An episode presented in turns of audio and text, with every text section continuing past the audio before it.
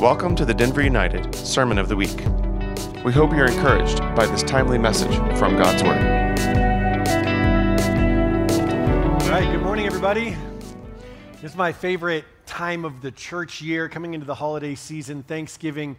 Um, we had our friends giving with our small group last night, which was to me an inaugural inaugural event for this season. This is, as you heard, one of our biggest weeks of the year the potluck, the family feast, worship night. Um, outreach event uh, that is one, our capstone event every year on Saturday, legacy offering Sunday morning. You know, the only thing I want to add is that we have one rule here at Denver United that's very serious when it comes to potlucks, uh, and this is, is drawn from the original text. Um, Jesus, too, um, felt that there was no place for tuna at church potlucks. It's not funny. It is wrong. It is it, tuna. Like if you're, that's not true. I, actually, I take that back. If you like are going to carve up a yellowfin and bring a tuna steak, that is of the Lord. But the, the, the, the processed, shelf stable product, it's like an evidence of the fall. The devil has no creative power. He can only take what good thing God creates and distort it, twist it, make it smell like cat food. It's really, really gross, and we'll have none of it. So if you bring a tuna casserole, you're not welcome. Otherwise, the Lord, he, he, I think the Holy Spirit, like, he's like, I'm good, guys. you guys got this. So, no tuna, please.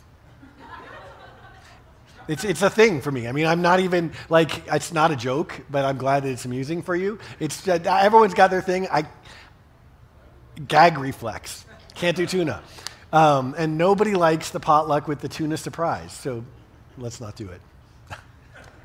Um, hey, legacy offering, just give you a quick uh, insight if you're new around here, why we do that, what it is. It's rooted in the scripture in 2 Corinthians 9 that says that when we trust God with our lives, when we surrender to Him and His Lordship, that he enriches us in every way so that we can be generous on every occasion. That's part of what it means to be a church, part of why we come together as a family rather than just worshiping God as lone rangers individually, uh, because there is a, a synergy when we pull our resources. The church is likened to a storehouse in Scripture, and the idea of the legacy offering is to create a storehouse so that we are armed and ready with the opportunity to be generous on every occasion. Last week, Pastor Neil talked about some of the global initiatives or responses that we had the opportunity to be a part of this year the uh, humanitarian crisis in Afghanistan, the natural disasters uh, in Haiti and other places, real time uh, response with thousands of dollars to those who are on the front line, trusted partners who have the opportunity to be the hands and feet of Jesus outstretched in a time of, of great crisis and need. And that doesn't happen because we wish for it to. That happens because we're intentional out of the abundance, the surplus, the overflow to uh, endow us, our church family, with this resource trove that's how the food pantry came about. In 2019, we, the church was at the top of, of our wave. Everything was booming, and we had this incredible outpouring of generosity at the legacy offering this time two years ago. Little did any of us know, three months later, the world would get flipped upside down. Lots of people would be out of work. We would have refugees moving to this city as we do every year. It's a gateway city for refugees. But just as they land, the carpet would get pulled out from under them. We had the opportunity, because of your intentional generosity, your sacrificial worship giving, to come alongside dozens of families whom we're still serving and new ones after them who come to America fleeing whatever circumstance of hardship only to go out of the frying pan and into the fire. We've had the opportunity to show the love of Jesus in practical ways, coming alongside families uh, as they get traction in, in our city. Jesus made it clear, and Scripture does from beginning to end, God's heart for the alien, the stranger, the foreigner. And uh, all of us are strangers and outcasts in different settings and ways. You've made it possible for us to be the love of Jesus to people in our city whom God loves, who have come here in such unimaginably hard circumstances as the last couple of years uh, have caused. And so that's just another example of how your legacy giving has enabled us to collectively, as a church family, to be generous on every occasion. This is an offering, it's not the tithe, it's not a function of obedience, it's a matter of generosity. An offering is uh, over and above our normal giving and out of the abundance with which God has blessed us. Some of us have the opportunity to give just a little, and let's give a little.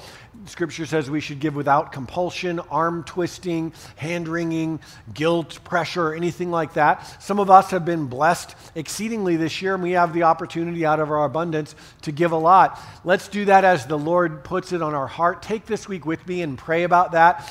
I love kicking off the holiday season with legacy. We do it at this time of year on purpose because the time of our year as Americans and Westerners that is marked by consumer indulgence and, and maxing out the credit cards, we begin instead not by receiving or looking to that, but by giving. Jesus made clear it's more blessed to give than to receive. It's a great way to frame and bound our focus of Advent, and uh, that happens next week. So look forward to that together. Would you pray with me this week about how God might have you participate? Sound good?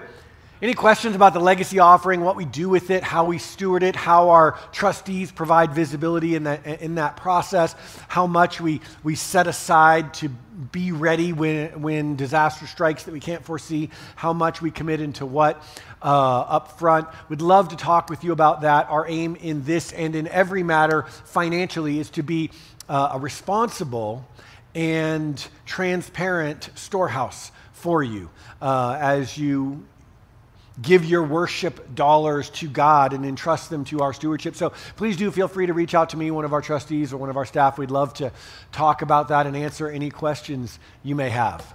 Good? You with me? All right, let's pray. Father, thanks for your word. Thank you that Jesus, your truth done your way, leads to life abundant. We receive it now and give you our focused attention. This is our worship. In Jesus' name we pray. Amen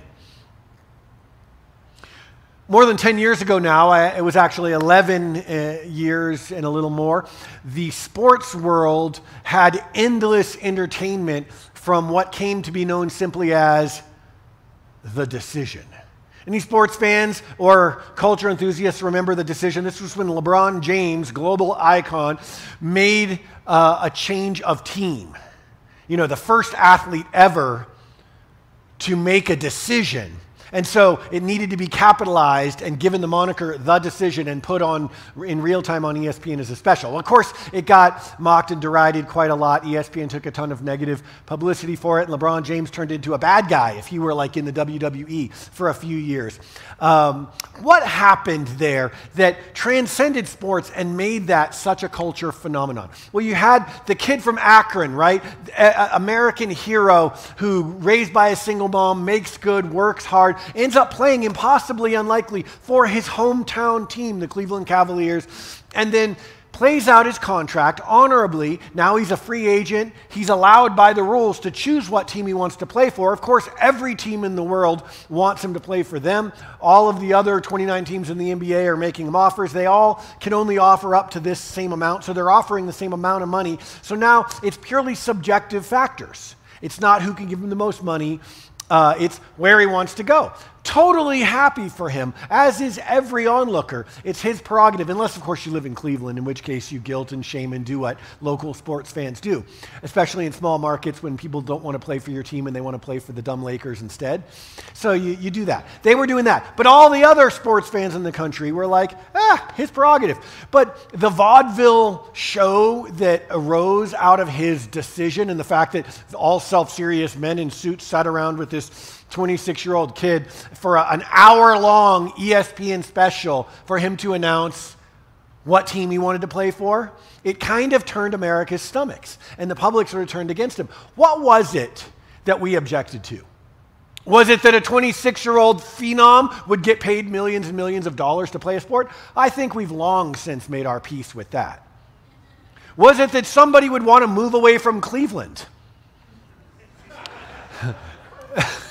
Was it that somebody would want to go to Miami? I mean, was it that a dude would want to play with his friends? None of those things moved the needle. It was the fact that there was this, there was this gravity, this self aggrandizing gravity around his decision. Do you remember this phrase, this unfortunate phrase? It was obviously he was had this language crafted for him, but he felt responsible to steward his global icon. And so, where could he go to best nurture his brand? And I think that made the average American, even like the sports fan, go like, Ugh your global icon. You know, and, and, his unfortunate wording for the announcement was when it, you know, 50 minutes into the special, I'm going to take my talents to South Beach, and eye rolls around the world. And so LeBron James literally switched from the lovable kid from Akron, like Captain America, to the villain. Like he wore a black headband. He was surly and mean, and, and teams would, would target him, and fans would boo him. It was a whole thing for quite a while that he had to work through. Our title this morning A Man of No Reputation. Who can find a man of no reputation. We're in a series called The Jesus Way, operating under an, a, a governing premise that the Jesus Way wedded to the Jesus truth brings about the Jesus life. Jesus said famously, I am the way, the truth, and the life. No one comes to the Father but by me. It seems that as Western 21st century followers of Jesus, we're disproportionately familiar with the Jesus truth, but less so with his way. And so by default, what we end up doing is taking the Jesus truth very rightly and living it out the American way or whatever our culture teaches us is the way, and we get a different sort of life than the Jesus life. We're looking at the stories of the Gospels, not so much Jesus' teachings, but his comings and goings, his interactions, and reading between the lines, doing expository study, X out of, posit, what's posited or held out by the text, and drawing out these lessons woven into the narratives of Jesus' life, piecing them together like a mosaic picture of tiles, and trying to discover some of Jesus' ways. We're in John chapter 6 this morning. In verse 1, the Bible teaches sometime after this, Jesus crossed to the far shore of the Sea of Galilee, that is the Sea of Tiberias, and a great crowd of people followed him because they saw the signs he was performing, he had performed by healing the sick. Jesus went up on a mountainside and sat down with his disciples. The Jewish Passover festival was near. And when he looked up and saw a great crowd coming toward him, he said to Philip, Where will we buy bread for all these people to eat? He asked this only to test him, for he already had in mind what he was going to do. We're looking at the Gospel of John over against the three other Gospels, Matthew, Mark, and Luke, often referred to as the synoptic Gospels because their objective it seems, is to provide more of a linear synopsis of Jesus' life. John is more like color commentary. He gives us insights on this familiar, oft told story like Jesus knew what he was going to do and he was doing it to test them. John's presented as the disciple that Jesus loved, the one who perhaps uh, was closest to Jesus, and so it would follow that he would have a little more insight into Jesus' soul, his thinking, his ways. So it's a good place to look for this study as we continue through it. A couple of observations of the text. First, Jesus' popularity is swelling. Bible scholars talk about the first of the three years of Jesus' public ministry as his year of obscurity, and then the second as the year of popularity, followed, of course, by the third, which was the year of opposition. Jesus had come out of obscurity, and people now had caught on. They knew what was going on with this guy, and everywhere he went was a crowd. So he was often getting into boats and going across the lake and getting up early and going up on the side of a mountain, all in order to have some boundaries, like Pastor Daniel talked about to start this series, and to get alone and keep from losing his mind. Jesus' popularity is swelling. A great crowd of people, the text tells us, followed him. And so he crossed to the far shore. Jesus here is looking for privacy, as we see him often do. He went up on a mountainside again and sat down with his disciples. It would seem he's looking for a time to have some training and impartation with his inner circle. Makes sense, certainly. He's allowed to do that. So he's trying to get away from the crowd, looking for privacy. But when the crowd persists, Jesus, as he does, responds with compassion. Where shall we buy bread for these people to eat? Rather than annoyance or like exasperation or sighs. And so in verse 12, you know the story. Jesus is presented with a young boy who has a little bit of bread and fish. He multiplies it, everybody eats, as much as they want. And when they'd all had enough to eat, verse 12, he said to his disciples, Gather the pieces that are left over. Let nothing be wasted. So they gathered them and filled 12 baskets with the pieces of the five barley loaves left over by those who had eaten. After the people saw the sign Jesus performed, they began to say, Surely this is the prophet. Not this is a prophet. That was so last year. This is the prophet, capital P, the one who we've been taught to expect, the one our grandparents would hold vigil waiting for, the one Israel has been looking to for hundreds of years. Surely this is the guy. Jesus, knowing that they intended to come and make him king by force, withdrew again to a mountain by himself. A couple of other observations. First, what you see in this passage is that Jesus, very intentionally, I would think, returns to the subject matter of the first temptation. Do you remember at the beginning of this series, we looked at the very beginning of Jesus' public ministry? He comes out of obscurity, he's baptized, the heavens open, the dove descends, the Father's voice breaks through time and space and says, This is my son. And just when it would seem Jesus has a ramp to jump off of, he is led by the Spirit into the wilderness where he fasts for 40 days and then is tempted by the devil. So, the first temptation we looked at at the beginning of this series, do you remember what it was? The devil said to Jesus, who was hungry after 40 days of fasting, Hey, turn these stones into bread. The temptation was to feed the masses to wow the crowd, to short circuit the process of God's plan and just buy essentially their love and loyalty. Jesus said, of course, it is written, man does not live by bread alone, but by every word that proceeds from the mouth of God. And yet, here we are a year or two later, Jesus doing the very thing that the devil tempted him to do, right? Multiplying food in order to feed the masses. But what Jesus refuses to do, by contrast to the devil's temptation, is to accept the trappings. He withdrew again to a mountain by himself. He doesn't stick around for the accolades that the devil, it would seem, tempted him to do this for in the first place. Jesus apparently had no use for upward mobility. Jesus seemed given to a path of downward mobility instead. Not only did he repeatedly refuse promotion when people offered it, he turned and walked 180 degrees the opposite direction. And it would seem he did this on purpose. A chapter later, it says, after this in John 7, Jesus went around in Galilee. He didn't go to Jerusalem, to Judea, where all the people were. He stayed in the backwater regions. But when the Jewish festival of tabernacles, verse 2, was near, Jesus' brothers came to him and said, Hey, leave Galilee, where there's no people, kind of out in the rural area. Go to Judea so your disciples there can see the works that you do. The Festival of Tabernacles is the time of the year that, or one of the times of the year that the people from all over the Jewish diaspora would come together in Jerusalem and celebrate. So he's like, hey, capitalize on that. Be strategic. No one who wants to become a public figure acts in secret. Since you're doing these things, why not show yourself to the world? Let them see it. For even his own brothers did not believe in him, they didn't grasp what he was about and why he was doing it the way he was. Therefore, Jesus told them simply, My time is not yet here.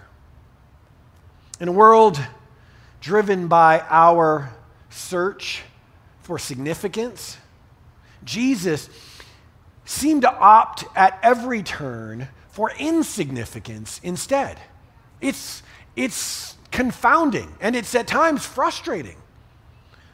What's up with that? This wasn't just this once, this was a pattern. Back in Matthew chapter 8, at the beginning, in the obscurity, the leper said, If you're willing, you can make me clean. Jesus reached out and touched him, said, I am willing, be clean. The man was healed, and Jesus said to him, Don't tell anyone about this. Matthew 9, he touched the eyes of the blind men. It said, Because of your faith, it'll happen. Their eyes were open and they could see. And then Jesus sternly warned them Don't tell anyone about this. Why ever not? Matthew 17, Jesus takes Peter, James, and John up on a mountain, is transfigured. He glows so bright they can't look at him. Moses and Elijah come and hang out with them. Heaven parts again, God's audible voice. This is my son. The disciples are like, on the way down from the mountain, Jesus says, Don't tell anyone what you have seen.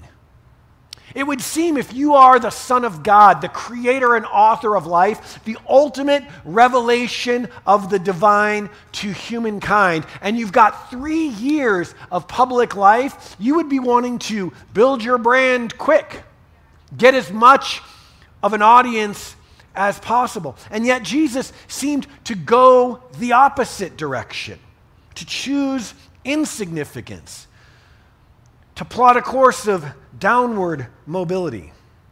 Scholars call this phenomenon the messianic secret. He seemed inexplicably to want to keep the fact that he is the Messiah under wraps.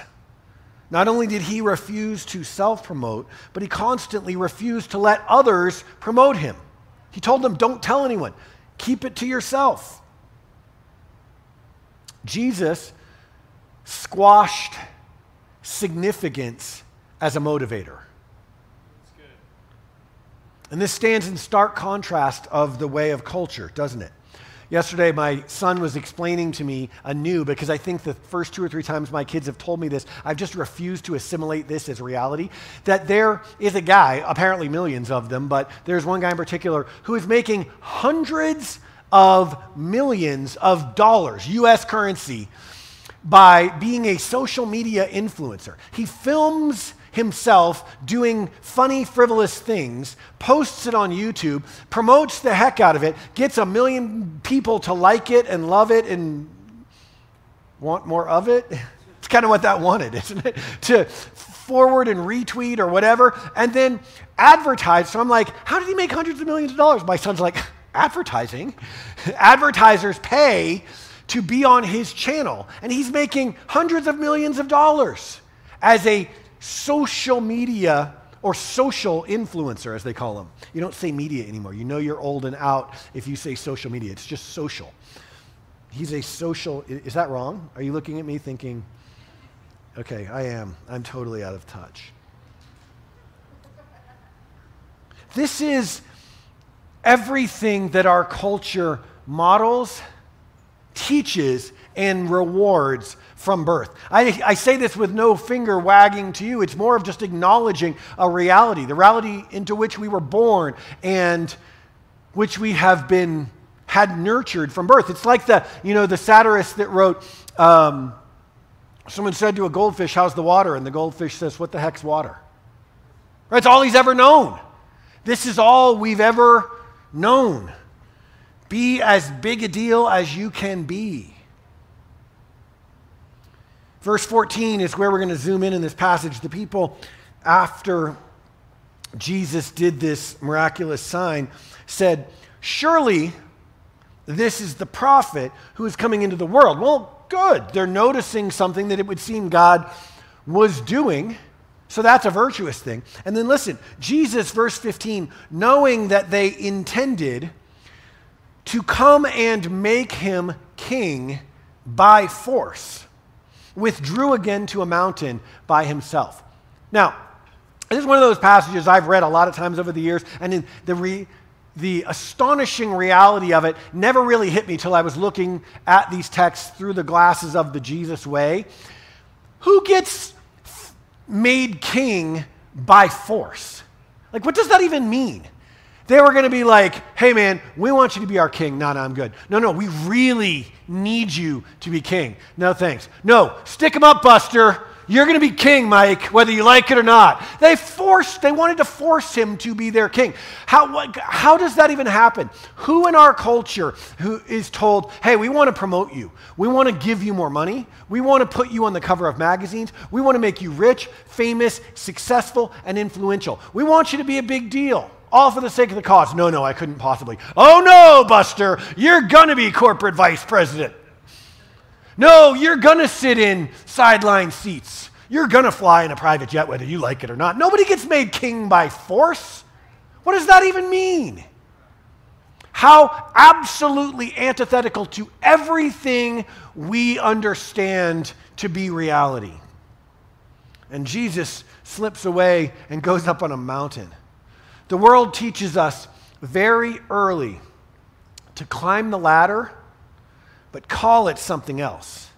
Like Jesus' response would have been noble. Oh, you know, no, no, no, no. I wasn't looking for promotion. I wasn't asking to be a big deal, but obviously you need me to. So there's, a, there's some false nobility possible in this situation. And this is the way of the world. What I want you to see, this is the nature, this is the very nature of capitalism. And by saying this, I'm not saying that I think instead we should pursue socialism or communism. Those don't seem to work very well. I too am a capitalist. But the whole notion of serving the customer, right? Like, my pleasure, sir. Well, you and I both know giving me another six Chick fil A sauces, of which four and a half are going to end up smeared over the table, and in 25 minutes you're going to have to clean up, is not your pleasure. But you're taught by a really sharp manager to say that it is your pleasure. And the reason is that that contributes to my buying more chicken nuggets, which makes your company continue to defy the trend, the downtrend of fast food, and become a Fortune 500 company. Awesome. But we don't serve the customer. You know, the whole idea of the customer is always right said nobody who ever worked in customer service. You know full well that most of the time the customer is an idiot. But you say the customer is always right because you want him or her to spend more money and you to be more successful right? So it's a weaponized selflessness. That's what our culture teaches. I remember sitting in a convocation at my prep school. I was 16 years old, and one of the uh, illustrious alumni, who was in, uh, the head of a Fortune 500 company, as a matter of fact, was speaking to us, motivating and inspiring us, uh, and said, You owe it to the world to be great. And there was this nobility. Um, uh, attached, this sort of propagating of, the, of a system of attaching nobility to our ambition. You, the world needs you to. You probably wouldn't want to like be rich and famous and all that and run companies and countries, but the world needs you to. So we're like, oh, uh, okay, all right, I'll go and think I'm a big deal and, and give everything I got to climb some ladder. Right? But nobody wants to say it. It took me like more than a decade to realize how gross that is. This is the water in which we swim. And we have from birth. The world's way is to self aggrandize and spin it as noble. It's the way of the world. Tell yourself you're doing something noble, right?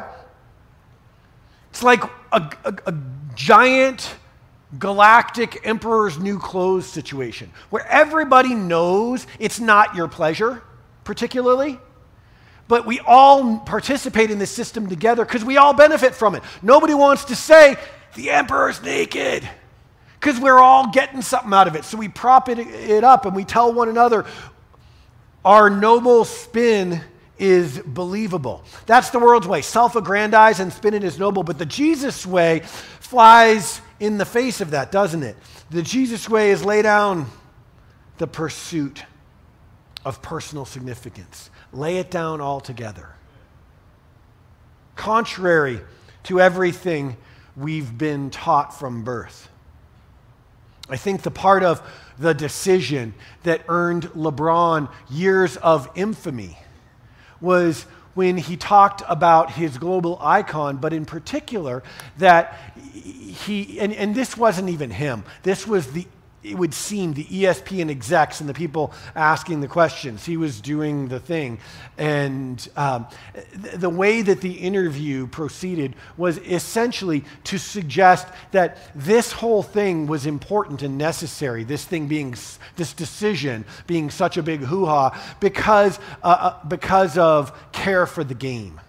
They, the, game needed, the game needed them to make such a big deal out of this decision. He had a responsibility, after all, to everyone else. And I think that just rang hollow with the American public. Worldly Christianity is no stranger to this phenomenon. Let's not paint ourselves virtuous, stand aloof, and do that religious thing that we sometimes do, wagging a finger at the world. Oh, we do it too. The, we ministry leaders too often present false extremes as the two options. Either, you know, chase after uh, celebrities and try to get a selfie with yourself and Justin Bieber, for Jesus, of course. The kingdom gets advanced if, if I surrender to needful celebrity. If I'm a rock star pastor, Jesus gets famous. I'll just got to take this picture with Beebs. It's like every pastor wants that. Or we swing that pendulum all the other way and, and we teach that, you know, in the event of rapture, this car will be unmanned. We teach this flimsy escapism that abdicates our responsibility for influence in the world to establish Jesus' kingdom. And we teach this flimsy, phony, kind of skate by Christianity that mistakes the fact that Jesus died for us to have eternal life for the notion that this world and our time don't matter. Neither of this uh, of these honors Jesus. He had a way of holding both somehow and keeping his heart pure in the process. You know the famous kenosis passage we talk about from time to time? It's probably the most important for our Christology, our understanding of who Jesus actually is and what he did. It's Philippians chapter 2. Consider Jesus, who being in very nature God, didn't consider equality with God as something to be grasped, but emptied himself. And, and out of that, we establish this very nuanced doctrine that we try to get our minds around of how Jesus was fully God and fully man. Well, in some of the more uh, traditional translations, this is presented in a way that adds fascinating illumination to our subject today. Let this mind be in you, which was also in Christ Jesus, who made himself, listen, who made himself of no reputation taking the form of a bondservant and coming in the likeness of men. Theologian and seminary professor Scott Rodin made this fascinating observation. The verse does not say that Jesus became a man of bad reputation or even of questionable reputation, but simply of no reputation. That is, reputation, image, prestige, prominence, power, and other trappings of leadership. They were not only devalued by Jesus, they were purposefully dismissed. Jesus became such a purposeful, intentional man. He became that guy, not by default or accident, but by intention and design. And it was only in this form that he could serve, love, give, teach, and lead. It says he made himself a man of no reputation. There are plenty of us that will go through our lives without much of a public persona, but Jesus, he came into the world as the culmination of millennia of God's cosmic plan eternally in motion. He carefully chose the way that he would live. And as such, he chose to make himself a man of no reputation. So, does this mean Jesus didn't accomplish anything? He didn't achieve? Of course not. Jesus changed the world Jesus wielded more influence than any person in human history. And how do we square this with our own value for influence? You know, using the world's industry and opportunity for kingdom advance. Ephesians 1 says that Jesus is manifest, made complete in us, his body, the church and he fills through us all things everywhere with himself. That is to say, we recognize that what happens in here isn't the substance of church, and this isn't the big deal. It's what happens out there in all your lanes of enterprise, all your spheres of influence, all the places that Jesus has given you to go and be, and the things he's given you to do and achieve. That's how the kingdom comes, us being the action agent for Jesus making all things new. So, how do we square that with this confounding way of our Lord? Jesus did feed the masses, and he did heal the blind men, and he did save the world. He just didn't find his significance in these accomplishments. Jesus said in his Sermon on the Mount, Watch out for the hypocrites that want the attention. He said, Don't sound a trumpet when you give to the poor to get their attention and have them go, Ooh, look at you. You're the gold standard for religion or for righteousness. He said, Instead, don't let your left hand know what your right hand is doing. Jesus, in the famous Jesus way, says it, leaves it there, leaves the steak rare, and lets us, for the next 2,000 years, chew on that, saying, Don't let your left hand know what your right hand is doing. Influence, achieve, accomplish, be everything that God has asked you to be, it seems He would say. Don't dumb yourself down or check yourself out in the flimsy, um, service of the rapture coming or anything else. That doesn't honor God. But don't let your left hand know what your right hand is doing. Don't find your significance in those accomplishments. That seems to be what Jesus was getting after. He said in Matthew 16 simply, If anyone would come after me, if you want to be my follower, you must deny yourself, take up your cross, and follow me. And that spiritual practice of self denial that Jesus requires of us, that he calls us to, I think substantially in practical daily living is the practice of detaching our service to God from our search for significance. Detaching our service to God from our search for significance. You know, our souls are wired to seek significance. They recognize instinctively that we're more than this earthen stuff. And that's right, for God has placed eternity in the hearts of humankind. But the danger is when that search, that quest for what are we here for, gets entangled with our service to God, with the work that we do the resources that we steward, the people that we lead, or anything else like that. There's so many ways that I think, if we're honest, we do this without even knowing it. We're discipled in it. Our churches model it. This is why two or three years ago I stopped doing social media cold turkey. I didn't out of any sense of nobility or to set an example for you. I did I stopped because I found that I would, you know, I like the ideal of it. My wife tells me, ah, I post on Instagram because I want to create a, a, a, chronicle of our family's good times with friends and together. And I think that's beautiful. It's just that when I post something, I would find that, like, my inner seventh grader would constantly go back to that picture, looking at how many people liked it. And then I would feel disappointed if fewer people liked it than liked the last one. So I'd think, what do I need to do to make them like it more? And then, but I would never say these things out loud. I, even saying it now makes me feel incredibly childish, but it's true. And I got sucked into it and I didn't like that. So finally I was like, ah. And I read where Jesus said, if your hand causes you to sin, cut it off. And so I cut off Facebook and I'm not looking for a medal for it. I'm wondering, what is that for you? What is it that makes separating our service to God from our search for significance difficult?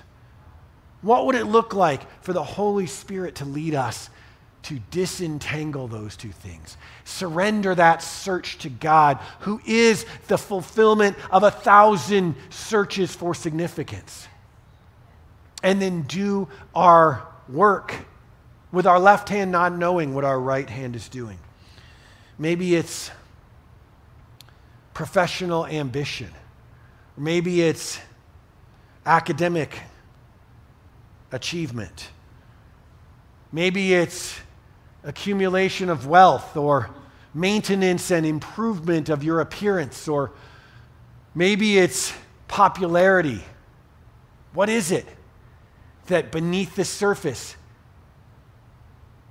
pulls those strings and keeps those two forces entangled? What is the thing, like social media was for me, that we don't really say in good society because it's embarrassing? We don't want to acknowledge about ourselves. What if we just were the ones to say, the emperor is not wearing any clothes? This is why I strive so hard. Looking for love in all the wrong places, trying to fill my bucket with something that can't fill it. Would you stand with me? Just close your eyes if you would and hear this. In Psalm 46, the Word of God speaks in the first person. God says, Cease striving that I am God. I will be exalted among the nations. I will be praised in the earth. Daughter, son, cease striving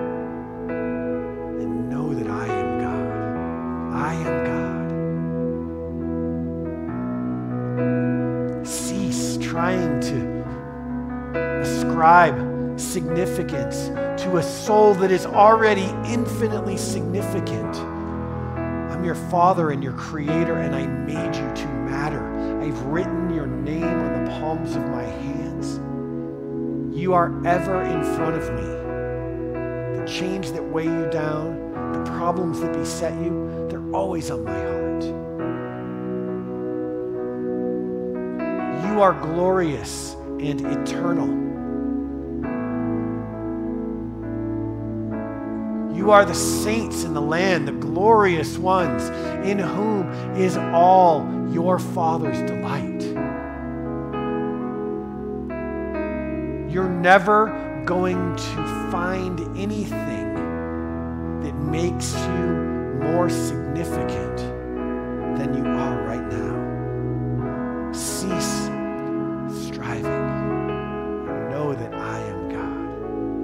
Father, I pray this blessing over my friends, over my family, over myself. Lord, would you help us to live confident in who you say we are? Would you help us to run to you with all of our thirst for mattering, all of our search for significance? You said you will seek me and you'll find me. Lord, would you let us find you? Would you refresh my friends this day, this week, with a certainty of who they are, how much you value them, the good plans you have for them?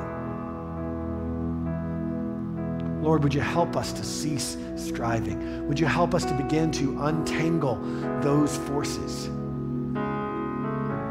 To lay down that search for significance at the foot of the cross.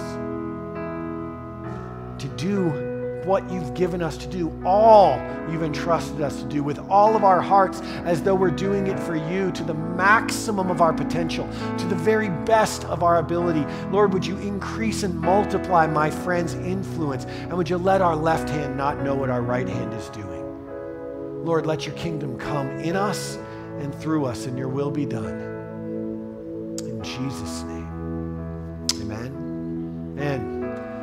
Love you guys so much. Thanks for coming to worship God with us today. Don't forget, this week is a big week at Denver United as the holiday season begins. Go online, it'll take you 20 seconds. Sign up for Saturday's Thanksgiving outreach. Sunday night, our potluck dinner and worship night to kick off the Thanksgiving and holiday season. And then next Sunday, be praying with me about the legacy offering and our creating a storehouse so that we can bless a lot of people next year. Sound good? Have an amazing week. Enjoy the beautiful day. We'll see you next Sunday. We hope you've been encouraged this week. For more information or to submit a prayer request, go to denverunited.com.